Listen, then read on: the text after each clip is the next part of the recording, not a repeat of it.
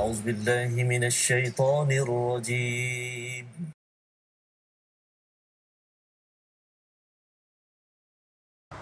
أعوذ بالله من الشيطان الرجيم. بسم الله الرحمن الرحيم.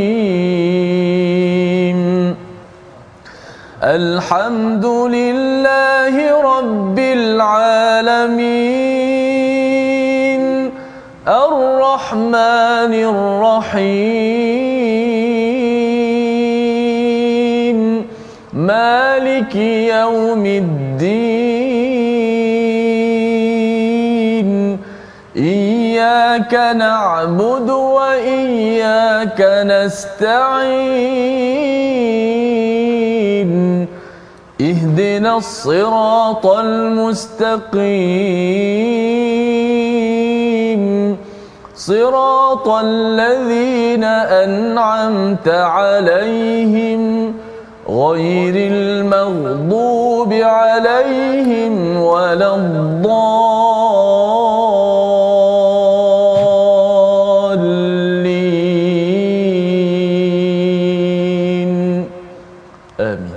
Assalamualaikum warahmatullahi wabarakatuh. Alhamdulillah wassalatu wassalamu ala Rasulillah wa ala alihi wa man wala syada la ilaha illallah syada Muhammadan abduhu wa rasuluh. Allahumma salli ala sayidina Muhammad wa ala alihi wa sahbihi ajma'in. Amma ba'du. Apa khabar tuan-tuan dan puan yang dirahmati Allah sekalian? Kita bertemu pada halaman baru pada hari ini dengan surah baru, surah yang ke-42, surah Asy-Syura. Surah yang amat penting untuk kita fahami meneruskan lagi pengajian kita pada hari ini dan pada hari ini sudah tentunya kita ingin terus bersama di hujung Ramadan ini 10 hari yang terakhir pada 22 Ramadan ini bersama Al-Fadil Ustaz Tirmizi Ali. Apa khabar Ustaz? Alhamdulillah Safa. Ustaz ya, macam mana Ustaz? Ramadan kita dah di 10 hari yang terakhir ni. Masya-Allah uh, rasa uh, sangat teruja untuk meneruskan baki Ramadan. Mm-hmm. Mudah-mudahan dapat terus pecut pada saat terakhir lah. Wujud Nizal ya dan hmm. ini antara perkara yang penting untuk kita tuan-tuan ya untuk kita doa pada Allah Subhanahu Wa Taala agar diberikan kurnia fadal untuk uh, Lailatul Qadar ya sebagai salah satu daripada tawaran daripada Allah Subhanahu Wa Taala yang dinyatakan pada surah Al-Qadar dalam juz amma juz yang ke ke-30. Hari ini kita ingin melihat kepada halaman 483. Kita mulakan dengan doa ringkas kita subhanakala ilmalana illa ma 'allamtana innaka antal alimul hakim rabbi zidni ilma. Kita saksikan apakah ringkasan bagi halaman 483 bermula daripada ayat yang pertama ya sehingga ayat yang keenam bercerita tentang wahyu dan keagungan Allah Subhanahu Wa Taala dan pengawasannya terhadap tingkah laku orang-orang yang mensyirikkan Allah Subhanahu Wa Taala. Lebih daripada itu pada ayat 7 hingga 8 al-Quran diwahyukan sebagai pemberi peringatan dan diteruskan pada ayat yang ke-9 dan 10 betapa Allah adalah pelindung dan pembuat keputusan yang perlu kita sama-sama kembali dan akui pada pada setiap masa. Kita baca dahulu daripada ayat 1 hingga 6 memulakan sesi kita pada hari ini bersama dengan Ustaz Tirmizi. Silakan Ustaz. Baik, Alhamdulillah. Terima kasih Fadil Ustaz Tuan Fazrul, penonton-penonton, sahabat-sahabat Al-Quran. Alhamdulillah syukur pada Allah Subhanahu Wa Taala di kesempatan ini kita masih dapat ruang dan peluang Allah beri kepada kita berada pada bulan yang mulia Ramadan Al-Mubarak. Mudah-mudahan menjadi asbab yang kepada kita untuk dekat dengan Al-Quran, dekat dengan Allah dan yang paling penting kita sangat mengharapkan akan rahmat Allah Subhanahu Wa Taala dan maghfirah keampunan daripada Allah serta Allah Taala bebaskan kita daripada kemurkaan dan azabnya. Kita nak baca ayat pertama ayat yang uh, daripada surah Syura ayat 1 hingga ayat yang ke-6. Jom sama-sama kita baca. أعوذ بالله من الشيطان الرجيم بسم الله الرحمن الرحيم. حميم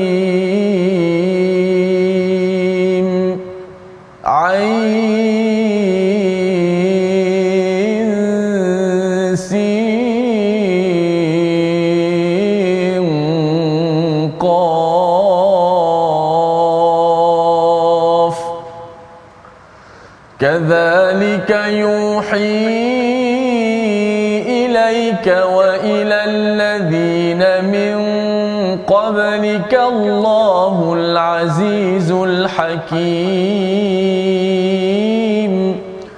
له ما في السماوات وما في الأرض وهو العلي العظيم.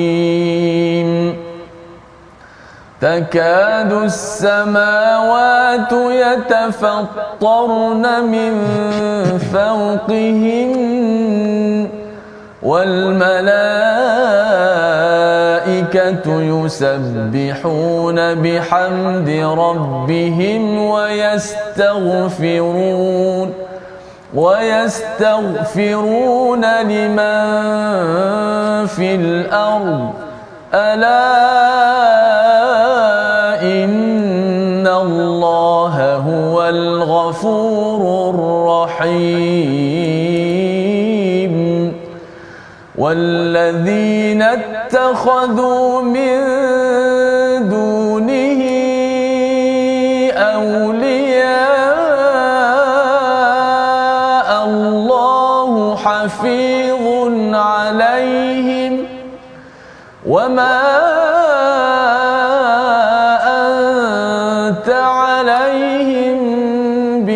بوكيل وما أنت عليهم بوكيل.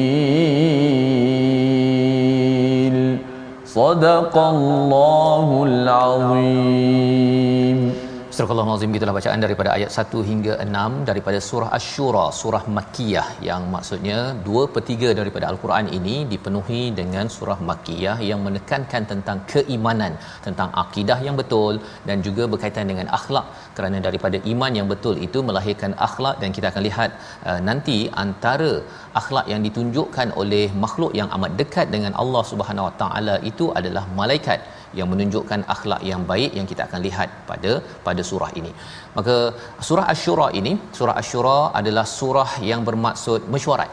Mesyuarat Ustaz ya. Ha, pentingnya mesyuarat kalau sebelum ni kita bincang surah Az-Zumar, surah Ghafir, surah Fussilat dalam surah Zumar itu kita kena berombongan Ustaz ya. Ya. Nak masuk syurga di atas dunia ini rombongan, rombongan membaca Quran, rombongan yang suka solat, rombongan-rombongan jadi kita kena uh, fastabiqul khairat pada pelbagai amalan dan kita bersama dengan mereka yang berbuat amal ya kebaikan agar kita bersama rombongan ini bila masuk ke syurga zumara ya bersama-sama.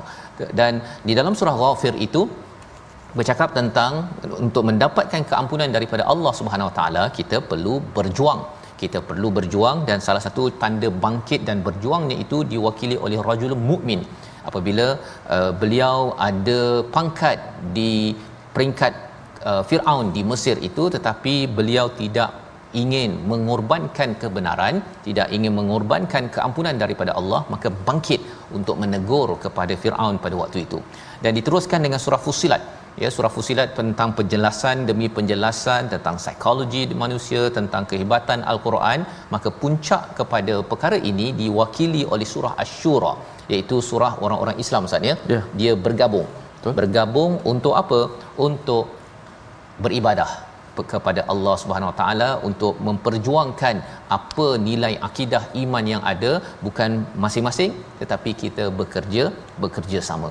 Maka bermula dengan ayat yang pertama huruf muqattaah ha mim dan dalam surah ini bukan sekadar pada ayat yang pertama ayat kedua pun ada huruf muqattaah Ustaz ya. Betul. Ah, menarik dalam Quran uh, surah ini ada lagi surah lain tak Ustaz yang ada huruf muqattaah pada dua ayat berbeza. Uh, saya kira tak ada dia paling yang huruf muqattaah yang paling banyak ada lima Lima. Uh, antara salah satunya surah Syura dan surah uh, Maryam. Maryam. Tapi dalam surah Syura Satu je. bagi dua ayat. Ha, ini Maryam dalam dua ayat ya, satu ayat saja ya. Menarik, Jadi ha. antara antara perkara yang menarik Ustaznya maksudnya kalau kita tahu daripada Imam Fakhruddin Ar-Razi bila huruf muqattaah ini kita ada sikap merendah diri, kita Allah. tak tahu, Allah Tak yang tahu. tahu. Dan bila ada dalam dua ayat, maksudnya kena mengakui dua kali. Ha, berkali-kali kena mengakui saya tak tahu, saya tak tahu kerana apa? Bila Allah ingin memberi tahu sesuatu kepada kita salah satu rahsianya ialah syura Ustaz. Ya. Nah, dengan syura itu kita mengakui bahawa walaupun saya ada idea yang terbaik tetapi tak sama dengan kita berbincang elok-elok kerana ada barakah daripada Allah dan ini yang kita akan lihat dalam surah Asy-Syura. Jadi apabila tuan-tuan melihat huruf muqattaah dua ayat ini, yang pertama saya tak tahu, Allah tahu, yang kedua saya tak tahu, Allah tahu dan sudah tentunya bila Allah suruh saya bermesyuarat itu adalah password untuk untuk orang Islam ini kalau semuanya bersatu itu adalah hujah itu yang dinyatakan oleh ya Imam As-Sa'di ya di dalam tafsirnya bahawa tidak mungkin orang Islam ini bersatu atas kemungkaran. Ya bila orang Islam ni bersatu sahaja itu adalah hujah uh, panduan untuk kita meneruskan lagi perjuangan kita di atas ke kebaikan jadi itu ayat pertama dan ayat yang kedua. Dan bagaimanakah untuk kita mendapat ilmu daripada Allah Subhanahu Taala, akses kepada pelbagai ilmu Allah yang luas itu? Sudah tentunya pada ayat yang ketiga kadzalika yuhi ilaika wa ilal ladzina min qablik iaitu demikianlah Allah yang Maha perkasa lagi Maha bijaksana Al-Azizul Hakim menurunkan memberi wahyu untuk kamu wahai Muhammad pada kita umat Nabi Muhammad dan juga orang-orang sebelum ini. Cara untuk mendapat akses ilmu daripada Allah ialah kembali kepada kepada wahyu Allah Subhanahu Wa Taala. Di hujung ayat yang ketiga itu uh, perkataan ataupun sifat yang dinamakan nama Allah di situ ialah Al-Azizul Hakim. Ya mengapa? Ya salah satu komentar daripada daripada Ibnu Ashur dia menyatakan bahawa Al-Azizul Hakim yang maha perkasa maha bijaksana ustaz ya Ya. di hujung ayat-ayat tertentu itu bila tengok Asmaul Husna dia bukannya rawak Ha, bukannya sekadar-sekadar oh Al-Azizul Hakim itu maksud begitu saja. Tapi maksudnya ialah Allah Maha Perkasa, Allah Maha Bijaksana.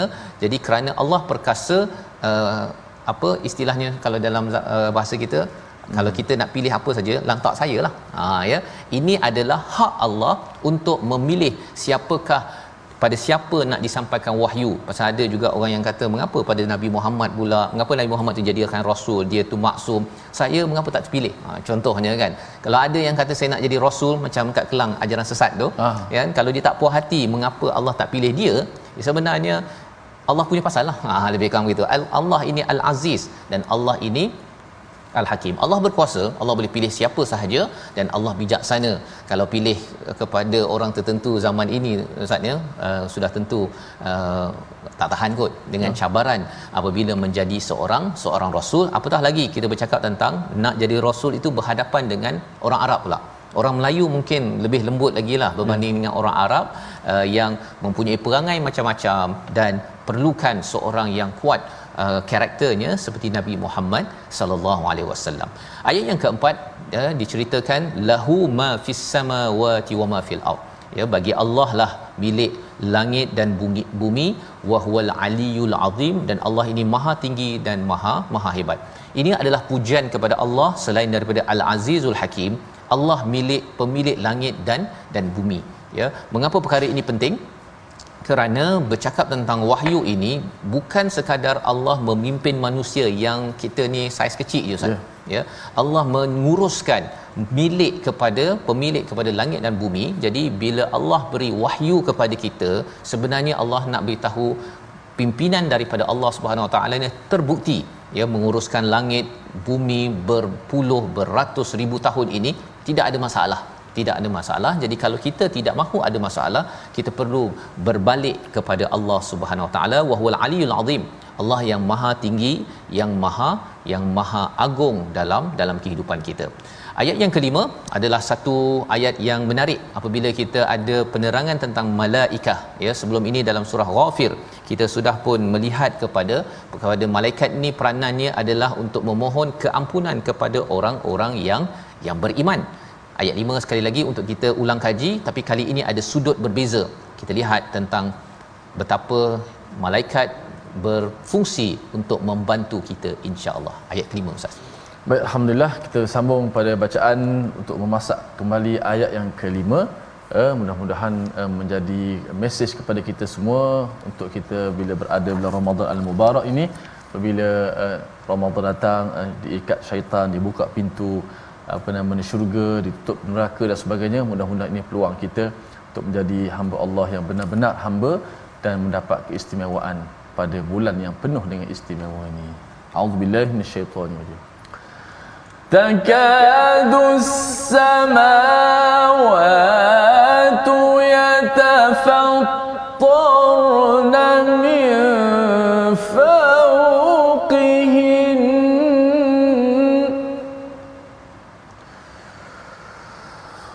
والملائكة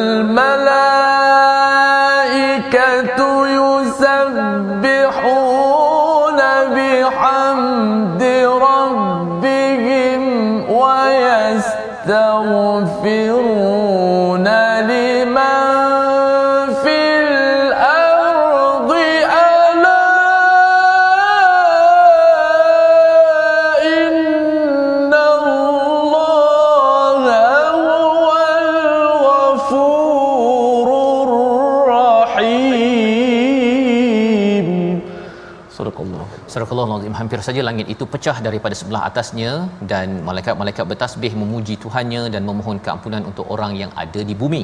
Allah. Ingatlah sesungguhnya Allah itu Maha Pengampun lagi Maha Penyayang. Hampir saja langit ya ayat yang kelima ini sebenarnya di dicerahkan Ustaz ya pada surah Al-Baqarah pada ayat yang ke um, dinyatakan oleh uh, Imam uh, Ibnu Ashur mm-hmm. ya iaitu pada ayat yang ke ataupun da, uh, oleh uh, Imam Qurtubi pada ayat 116 surah Al-Baqarah mm-hmm. ya bahawa pecahnya langit hampir pecah itu salah satu sebabnya kerana apa perkataan orang musyrik hmm. yang menyatakan dan mereka berkata Allah mempunyai anak ya hampir pecah yang disampaikan dalam ayat ini uh, satu hampir pecah kerana kebesaran Allah tapi hampir pecah itu juga kerana kerana ada perkataan-perkataan daripada bumi yang tidak layak bagi Allah Subhanahu Wa Taala. Di zaman kita lah ustaz ya, kalau ada orang kutuk kepada sultan raja pun adalah ya pasukan polis ke pasukan tentera ke yang akan mengambil tindakan kerana ia melambangkan kepada tidak menghargai kepada pemimpin hmm. ya. Dan ini bukan sekadar pemimpin ini adalah pencipta kita sendiri ya. Sudah tentunya perkataan yang tidak layak ya. Seorang anak bila dia mengutuk ayahnya pun ya mengutuk maknya pun orang akan rasa ini apa ni? Kan? Ayah mak mungkin ada masalah ataupun mungkin uh, sesuatu yang tidak kena tetapi bila anak mengutuk pada mak ataupun ayah itu tandanya anak ini ada masalah yang besar ya sehingga kan orang pun akan merasakan sesuatu yang tidak kena pada si anak itu sendiri. Lebih daripada itu walillahil mathalul a'la. Bila bercakap tentang takadus samawati wa yatafattarna min fawqihinna iaitu hampir saja langit itu terpecah. Ya kerana apa? Kerana Allah ini adalah maha tinggi dalam ayat keempat. Mm-hmm. maha hebat. Tetapi ada orang yang rasakan bahawa Tuhan hmm, tak payah ya tak payah ikut cakap Tuhan dipandang enteng. Malah dia rasakan bahawa uh, tak perlu Tuhan di dalam kehidupan ini. Dan eh, perkara ini saya ingatkan mungkin sukar uh, kita dengar ustaz ya. Tetapi ketika saya bercakap dengan kawan saya yang akhirnya memilih untuk membunuh diri tersebut memang perkataan-perkataan dia itu macam orang yang tak berapa betul di hujungnya hmm. itu ya. Sanggup untuk menyatakan bahawa Tuhan tak wujud. Kalau Tuhan wujud itu Tuhan ini macam-macam. Dia mengutuk itu. Jadi saya kata subhanallah memang ada manusia di atas muka bumi ini bukan zaman dulu.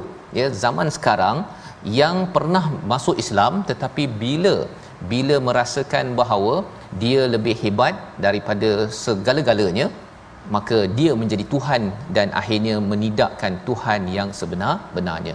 Tetapi apakah tanda? Nah, tanda kepada makhluk yang paling dekat dengan Allah amat dekat dengan Allah?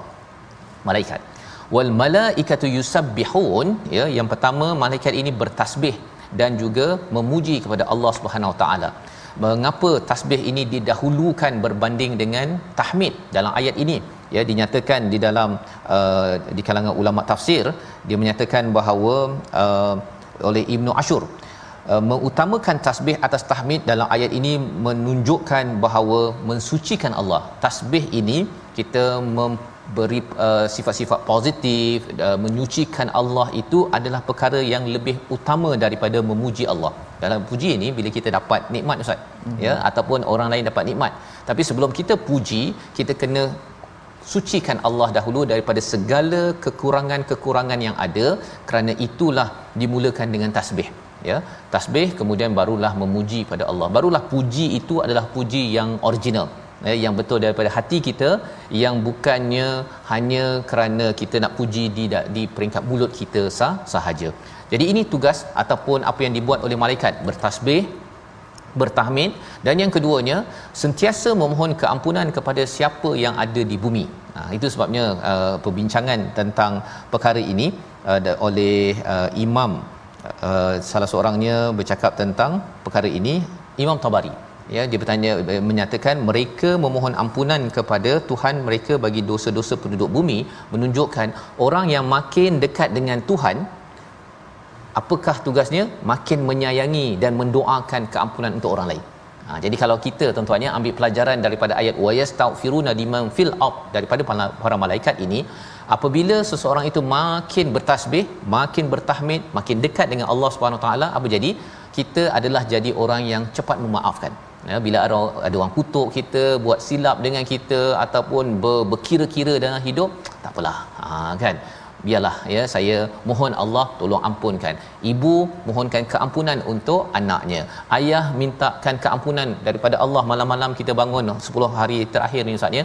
Bukan sekadar untuk kita tetapi untuk keluarga untuk mak ayah kita. Kerana itu adalah tanda bahawa kita ini dekat dengan Allah Subhanahu Wa Taala. Membawa kepada perkataan pilihan kita pada hari ini kita saksikan hafizah iaitu maksudnya menjaga memelihara inilah yang kita akan lihat di dalam ayat yang keenam. Bila ada di kalangan manusia yang mengambil selain daripada Allah sebagai aulia tetapi Allah menegaskan Allahu hafizun alaihim. Selama hari ini Allah memang menjaga oksigen menjaga keselamatan jaga jaga jaga. Tetapi ada orang yang yang tidak berhati perut ataupun tidak bersyukur. Akhirnya apa yang dibuat dia bertawakal kepada selain daripada Allah dia mengambil aulia pelindung selain daripada Allah. Padahal sebenarnya semua itu tidak pun sehebat Allah Subhanahu Wa Taala. Kita berehat sebentar kita kembali my Quran time. Baca faham amal insyaallah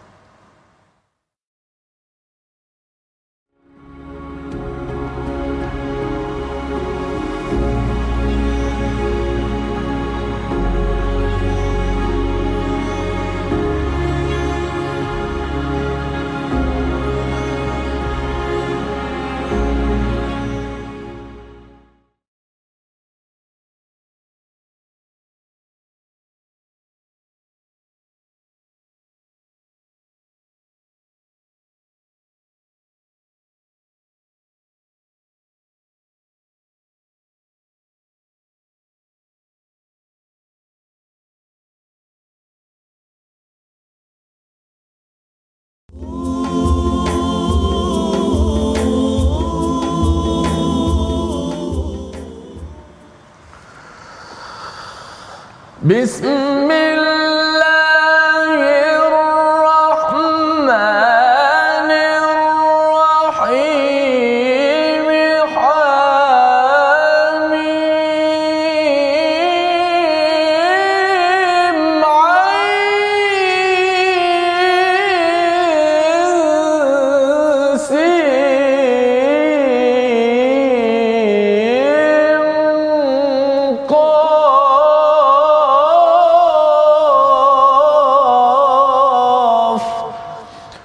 Sadaqallahul Azim. Alhamdulillah, terima kasih kepada semua penonton-penonton, sahabat-sahabat terus istiqamah dalam My Quran Time, baca faham amal, Hamim Ain Sin Qaf.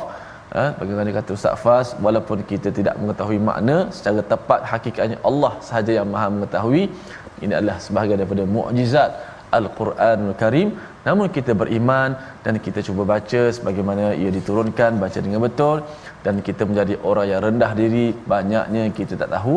Apa yang ada di sisi kita ini hanya sangat sedikit eh, berbanding. Sebab itulah ilmu Allah sangatlah luas. Marilah sama-sama kita merendah diri apatah lagi kita ada pada bulan yang mulia ini banyakkan kita berdoa kepada Allah Subhanahu Wa Taala Moga Allah Ta'ala berikan kepada kita kebaikan dunia dan akhirat. Alhamdulillah sahabat-sahabat sebelum kita nak bahagian kedua, surah Syura ini sangat menarik kerana ada perkataan Quran dan Arabia lagi sekali. Lepas tu ada Ummul Qura di situ.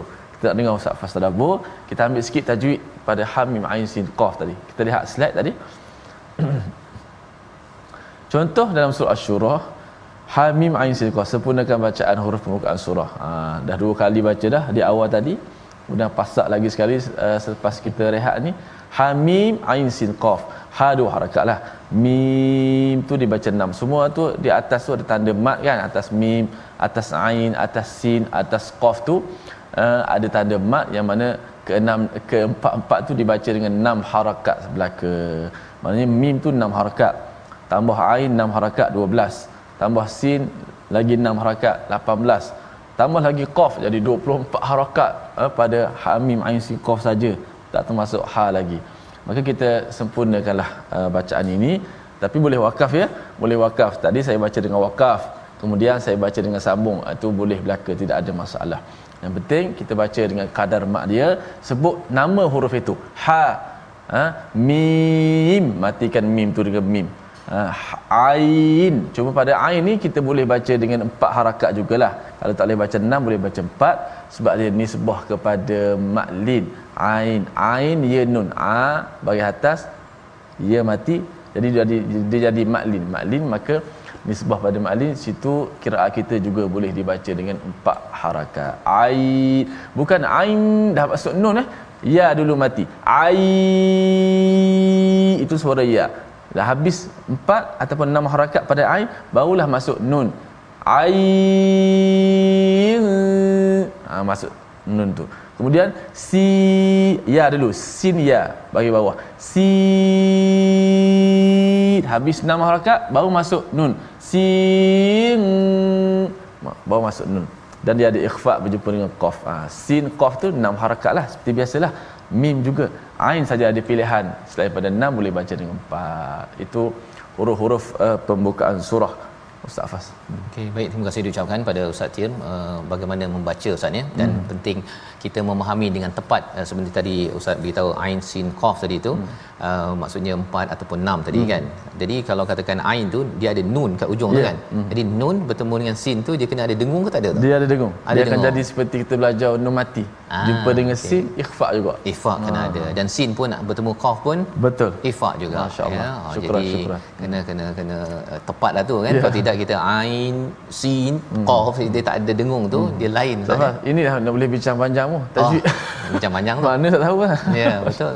Mana tak tahu betapa di dalam sesuatu yang tak tahu pun ada ilmu. Allah kan. Allah. Jadi Allah. betapa jangan sampai Mbak. kita ni uh, menyatakan kita tahu pada benda yang kita tak Allah. tak ada ilmu. Subhanallah ya. Ini antara perkara mukjizat al-Quran yang kita belajar pelbagai sudut yang kita boleh ambil daripada daripada ayat pertama dan ayat yang kedua. Kita ingin meneruskan ya ayat yang ke-7 hingga ayat yang ke-10. Namun sebelum itu kita pergi kepada ayat yang ke-6. Di hujung itu Allah menyatakan ya ayat yang ke-6 walladzina takhadhu min dunihi awliya. Ya Allah memberi komentar kepada mereka yang yang uh, mengambil selain daripada Allah sebagai aulia sebagai pelindung ya tempat yang disembah ataupun menjadi rakan uh, rapat ya. Allah bawakan ayat ini selepas di hujung ayat 5 tadi ala innallaha huwal ghafurur rahim. Ya. Betapa Allah ini adalah amat hebat ya. Dan Allah ini adalah yang maha pengampun maha penyayang kerana kalau nak ikutkan kalau nak ikutkan ustaz ya disebabkan takadu samawati wa samawati yatafattarna min fawqihin ni maksudnya kalau setiap kali saja ada orang yang berbuat syirik hancur kita punya langit kita. Hmm. kan? Kita tak ada langit kita tak ada matahari dah. Berantakan matahari disebabkan apa? Ada orang-orang yang mengucapkan perkataan yang syirik kepada Allah Subhanahu taala. Apatah lagi pada hari Christmas Ustaz kan? Yeah. yang menyatakan Isa sebagai anak Tuhan dan sebagainya itu. Tetapi di hujung ayat 5 itu Allah menyatakan ala sesungguhnya ya innallah sesungguhnya Allah huwa dia. Ha, banyak lagi penekanan-penekanan taukid dekat situ nak menunjukkan bahawa Allah ini ghafur maha pengampun beri peluang kepada seluruh manusia di atas muka bumi ini sila sila kembali kepada Allah Subhanahu taala dan Allah tetap menyayangi asalkan selagi hayat di kandung badan selagi masih lagi boleh bernafas ambil peluang untuk untuk bertaubat kembali pada Allah pasal malaikat sudah memohonkan keampunan tetapi jangan sampai orang lain mohon keampunan orang yang bersalah itu tidak minta ampun Ha ustaz ya macam ayah Betul. mintakan ampun untuk anak dia mm-hmm. tapi anak dia buat dek je tak nak sembahyang tak nak puasa Allah. jadi orang-orang ini tidak mendapat manfaat daripada istighfar daripada ayah daripada ibu ataupun daripada para malaikat yang sentiasa mengucapkan istighfar. Sebabnya di dalam ayat yang ke-6 itu Allah menyatakan Allah penjaga hafizun alaihim. Selama ni Allah dah jaga wa ma anta alaihim biwakil. Bagi nabi tak payah mengawasi, tak payah tengok mereka, sampaikan sahaja.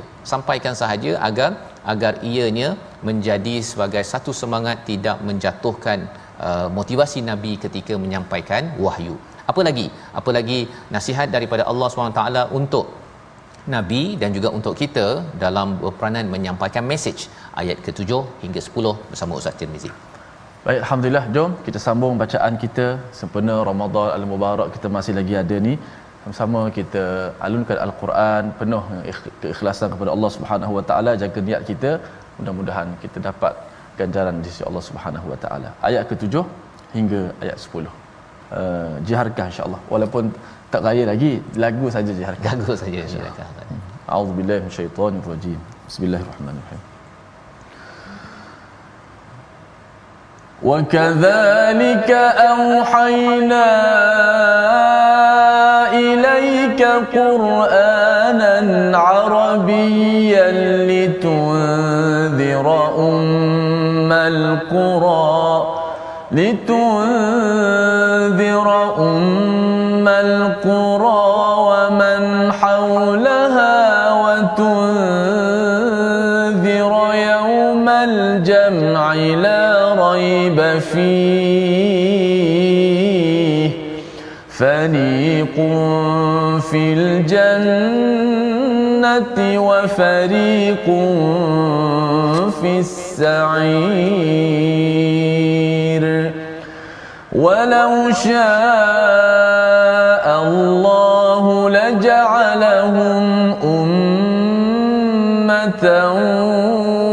واحدة ولكن يدخل من يشاء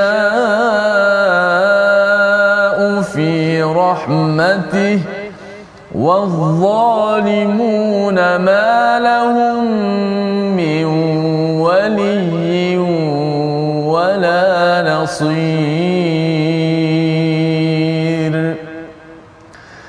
أم اتخذوا من دونه أولياء؟ أم اتخذوا من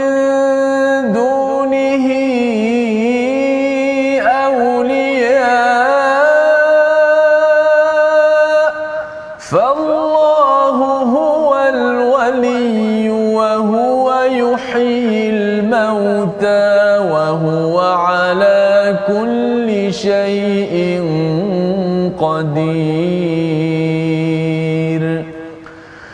وما اختلفتم فيه من شيء فحكمه إلى الله. ذلكم الله ربي عليه توكلت وإليه أنيب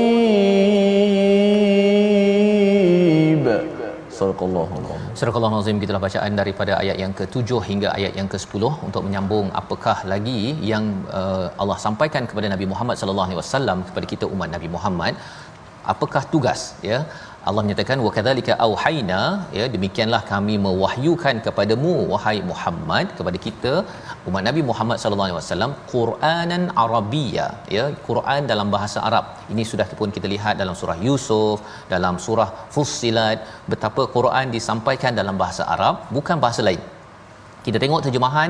Boleh ustaz ya? Kita baca terjemahan kita baca pelbagai perkara. Tetapi yang original bahasa Arab yang kita baca sekarang ini amat penting kerana bahasa Arab ini ada uh, fungsi yang tersendiri. Betul. ya kalau dalam uh, surah Yusuf itu la'allakum ta'qilun kerana ia menyebabkan kita ini boleh berfikir menaikkan taraf berfikir kita akal kita ini akan optimum bila kita menggunakan bahasa Arab. Kalau bahasa Melayu tengok terjemahan ustaz ya uh, kita tengok perkataan contohnya uh, wa kadzalika contohnya pada ayat yang ketujuh ini dan demikianlah. Kita tak tahu apa maksudnya itu tapi kalau wa kadzalika ini disambung dengan wa auhayna auhayna itu kalau terjemahkan kami wahyukan tapi bila Allah nyatakan auhayna ini kami telah wahyukan madhi. Ha, bila madhi itu adalah maksud yang tersendiri berbanding dengan uh, mudhari ya uh, sama ada past tense ataupun continuous tense. Ini kita akan tengok salah satunya pada ayat ke-10 yang ustaz baca sebentar tadi iaitu perkataan tawakkaltu madhi dalam past tense tapi uni dalam bentuk mudhari. Ha, hmm. apa rahsianya? Nanti kita tengok di hujung nanti ustaz ya. Insya insyaallah. Jadi di situ di situ dalam bahasa Arab ini dia ada kod-kod rahsia dan bila kita ada bahasa Arab bagi tuan-tuan ya kalau ada kesempatan belum pernah belajar bahasa Arab cari cikgu ya lepas Ramadan ini cari cikgu belajar bahasa Arab kerana orang yang berbahasa Arab ustaz ya dia berbeza cara apa istilahnya psikolinguistik psikologinya berbeza dengan orang yang boleh berbahasa Melayu sahaja ataupun berbahasa Inggeris sahaja. Itu sebabnya kalau macam seorang penceramah kan penceramah. Kalau dia cakap assalamualaikum warahmatullahi wabarakatuh hari ini saya nak berceramah kan. Tapi kalau dia tukar bahasa Inggeris saja dia dah lain dah. Pasal bahasa Inggeris ni dia punya psikolinguistik dia dia stylo. Hmm dia bersifat uh, apa uh, enterprising. Ya assalamualaikum warahmatullahi wabarakatuh. Today i would like to share. Dia lain. Oh, orang lain dengar pun eh dengar ya. macam macam muka Safas tadi. Ya. Jadi itu psikolinguistik ini kajian tentang psikologi bahasa dan orang yang ada bahasa Arab adalah orang yang bersifat objektif orang yang bersifat objektif. Pasal uh, bercakap tentang haqiqah ya hakikat dalam bahasa Melayu. Bagi orang Melayu ialah hakikat ni saya tak dapat menerima hakikat. Dia kadang-kadang ada berbentuk emosi. Tapi haqiqah ada kaitan dengan perkataan al-haq ada kaitan dengan nama Allah. Jadi uh, dengan orang Arab ni dia boleh bergaduh betul-betul akhirnya sallu ala nabi ataupun ittaqillah. Dia bersifat objektif ya kepada kebenaran berbanding dengan melayan perasaan ataupun kadang-kadang terasa hati patah hati disebabkan uh, ketika ber, ber, ber, berbeza pendapat. Jadi itu kesan psikologi bila kita berbahasa dengan bahasa yang yang berbeza. Baik.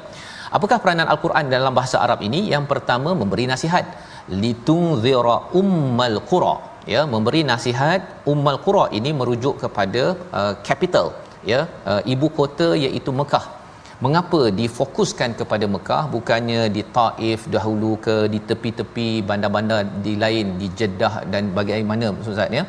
Rupa-rupanya ini adalah strategi dan strategik dalam menyampaikan sesuatu mesej kebaikan. Kita pergi kepada bandar kita pergi pada center dan kemudian waman haulaha dan sekitarnya sekitarnya itu boleh saja dia bercakap tentang uh, kawasan Madinah kemudian apa di timur tengah. Kemudian dia terus terus terus sampailah kepada waman haulaha itu merujuk kepada kepada Malaysia ataupun Indonesia, Brunei, Amerika Syarikat. Tetapi senternya itu adalah bukan Washington tetapi senternya itu adalah Mekah sebagaimana kita bila kita menghadap Kaabah Ustaz ya fokus kepada Mekah itu itu nak beritahu kepada US kepada mana saja negara yang ada Ukraine ke apa lagi Ustaz uh, daripada Rusia ke hmm. nak tunjuk hebat kami tetap mengiktiraf bahawa capital ataupun ibu kota utama adalah Makkahul Mukarramah. Ha, ya. Jadi walaupun kita ni kadang-kadang tak berani tetapi bila kita menghadap kepada Makkahul Mukarramah itu tanda bahawa kita mengiktiraf uh, apa ibu kota yang diiktiraf oleh Allah Subhanahu Wa Taala. Itu yang pertama peranan Al-Quran. Yang kedua memberi nasihat tentang yaumal jam'i yaumal jam' la raiba fih iaitu hari dikumpulkan manusia yang tidak ada keraguan. Bila bila kita berada pada hari hari pembalasan pada hari kiamat. Jadi satu beri per, uh, uh, nasihat kepada orang-orang di di ibu kota agar mereka uh, cakna dan buat perubahan. Yang keduanya ialah agar mereka fikir panjang fikir panjang.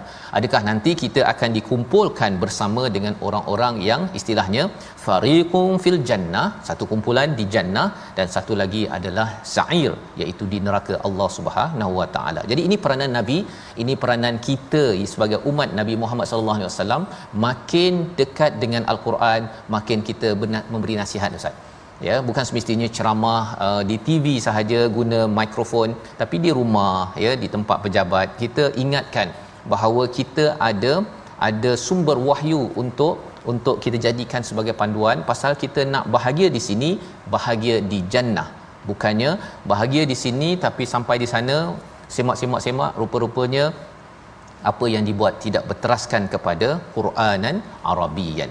Pada ayat yang ke-8, walau sya Allah ya kalaulah Allah nak ni la ja'alahum ummatan wahidah. Allah jadikan semua manusia ni satu umat tetapi Allah kata Allah masukkan siapa yang dikendakinya kepada rahmatnya. Ya Allah masukkan uh, manusia kepada rahmatnya apabila seseorang itu bersifat adil mengambil Quran sebagai panduan wadzalimuna ma lahum min waliyyin wala nasir. Orang-orang yang zalim tidak ada pelindung tidak ada pertolongan kerana apa kerana mereka tidak menghargai kepada Quranan Arabian ayat yang ke-9 kita nak baca sekali lagi untuk sama-sama kita lihat apakah isi kandungan daripada al-Quran itu salah satunya memperkenalkan Allah Subhanahu Wa Taala ayat ke-9 kita ulang sekali lagi Baik, jom kita baca ayat ke-9. Mudah-mudahan Allah Subhanahu Wa Taala yang menjadi pelindung kita pada ayat ini. Kita jika kita lihat maknanya Allah Subhanahu Wa Taala yang Maha Berkuasa. Moga-moga Allah merzukna Lailatul Qadr ya rabbal alamin. Allah kurniakan kepada kita Lailatul Qadr ataupun malam Al-Qadar dan kita bersedia pada malam tersebut untuk melakukan ibadah dan mudah-mudahan walaupun itulah hebatnya Islam agama ini eh, kerjanya sedikit tapi uh, upahnya begitu besar. Tidak ada manusia yang boleh beri upah sebanyak itu melainkan Allah Subhanahu Wa Taala. Ayat ke-9 kita baca mudah-mudahan. Auzubillahi minasyaitanir أم اتخذوا من دونه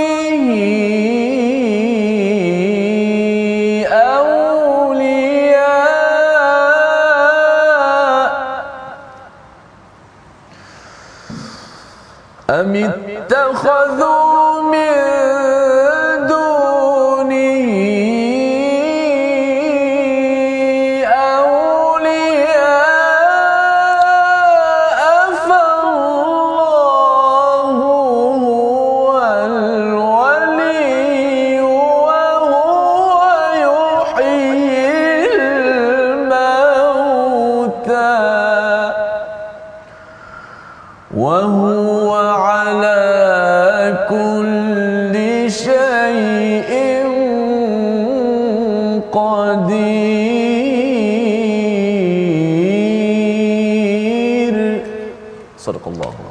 Nazim ayat yang ke-9 menjelaskan ada orang yang mengambil selain daripada Allah sebagai aulia. Tetapi Allah memperkenalkan Allah ini al-wali Ustaz ya. Allah sentiasa melindungi. Dan yang keduanya Allah menghidupkan sentiasa menghidupkan yang mati dan yang pastinya wahwa ala kulli syai'in qadir Ustaz cakap pasal Lailatul Qadar tadi Betul. ada perkataan qadir kat sini Ustaz Allah. maksudnya Allah ini amat berkuasa atas tiap-tiap syai ini perkara kecil pun Allah. dan apa yang berlaku pada setahun ke depan ini Allah berkuasa dan kalau Allah bagi kita Lailatul Qadar Ustaz ya Ya. maksudnya malam ketentuan qadar ini maksudnya sempit ketentuan dan power ya yang berkuasa qadir jadi apabila Allah beri Lailatul Qadar maksudnya kita dapat apa kita dapat ketentuan yang power ya yang berkuasa daripada Allah dan lebih daripada itu Mengapa dinamakan qadar itu sempit? Kerana malaikat berduyun-duyun pada malam tersebut untuk menyaksikan apa tugas pada tahun akan datang dan moga-moga tertulis kebaikan untuk kita pada tahun yang akan akan datang. Kalau dipanggil Allah pun dipanggil dalam ketentuan qadar yang baik yang ditentukan Allah Subhanahu taala. Dan ayat yang ke-10 Allah menyatakan uh, apa jua yang kamu selisihkan berkenaan agama, keputusannya semuanya milik Allah. Tawakkaltu wa ilaihi unib di hujung itu ya diajarkan kepada kita apa-apa kita buat madhi ustaz ya tawakkaltu itu orang nak terima tak terima kita awal-awal lagi tawakal ya. Tetapi unib ini mudhar ya. Maksudnya kita kena daripada sekarang ke depan kita terus kita kembali bertaubat bertaubat jangan putus bertaubat tapi kita tahu tawakal ini sumber penting. Kalau orang terima tak terima kebergantungan kita hanya pada Allah Subhanahu Wa Taala. Membawa kepada resolusi kita pada hari ini kita saksikan. Yang pertama kita banyakkan tasbih memuji kebesaran Allah Subhanahu Wa Taala dan yakin untuk mendapat keampunannya kerana inilah yang dibuat oleh para para malaikat dalam ayat yang kelima. Kemudian kita tidak mencemari amal dengan perkara sia-sia kerana Allah sentiasa memerhati kepada kepada apa yang dibuat oleh hamba-Nya. Dan ketiga, tidak mencari perlindungan selain daripada berlindung dengan Allah Subhanahu Wa Taala. Sama-sama kita berdoa. Bismillahirrahmanirrahim. Alhamdulillahi rabbil alamin wassalatu wassalamu ala asyrafil anbiya'i wal mursalin wa ala alihi wa sahbihi ajma'in. Ya Allah ya Tuhan kami ampunkanlah dosa kami ya Allah. Ampunkanlah dosa kedua ibu bapa kami ya Allah. Ampunkanlah dosa sahabat-sahabat kami semua ya Allah. Ya Allah berikanlah kami kebaikan di bulan Ramadan ini ya Allah. Berkatkanlah kami di bulan Ramadan ini ya Allah. Ya Allah berikanlah kekuatan kepada kami untuk sentiasa kami beramal sehingga akhir Ramadan ya Allah. Ya Allah kurniakanlah kepada kami beribadat pada malam yang istimewa malam Lailatul Qadar malam Al-Qadar ya Allah. Berikanlah kelebihan kami pada malam tersebut ya Allah kuatkanlah diri kami ya Allah. Berikanlah kepada kami fokus khusyuk dalam beribadah kepadamu ya Allah. Ya Allah senarikanlah kami di kalangan hamba-Mu yang dimerdekakan daripada api neraka ya Allah. Seterusnya masuk ke syurga-Mu ya Allah. Rabbana atina fid dunya hasanah wa fil akhirati hasanah wa qina ya Allah berikanlah kebaikan hidupan dunia ya Allah. Dan berikanlah kebaikan kepada kami di hari akhirat ya Allah. Dan selamatkanlah kami daripada azab neraka ya Allah. Ya Allah ampunkanlah dosa kami ya Allah. Ampunkanlah dosa kami ya Allah. Ampunkanlah dosa kami ya Allah. Walhamdulillahirabbil alamin Amin amin ya rabbal alamin. Moga-moga Allah mengabulkan doa kita. Terima kasih diucapkan pada Ustaz Tir dan kita terus ingin beramal pada 10 hari yang terakhir ini tuan-tuan sekalian.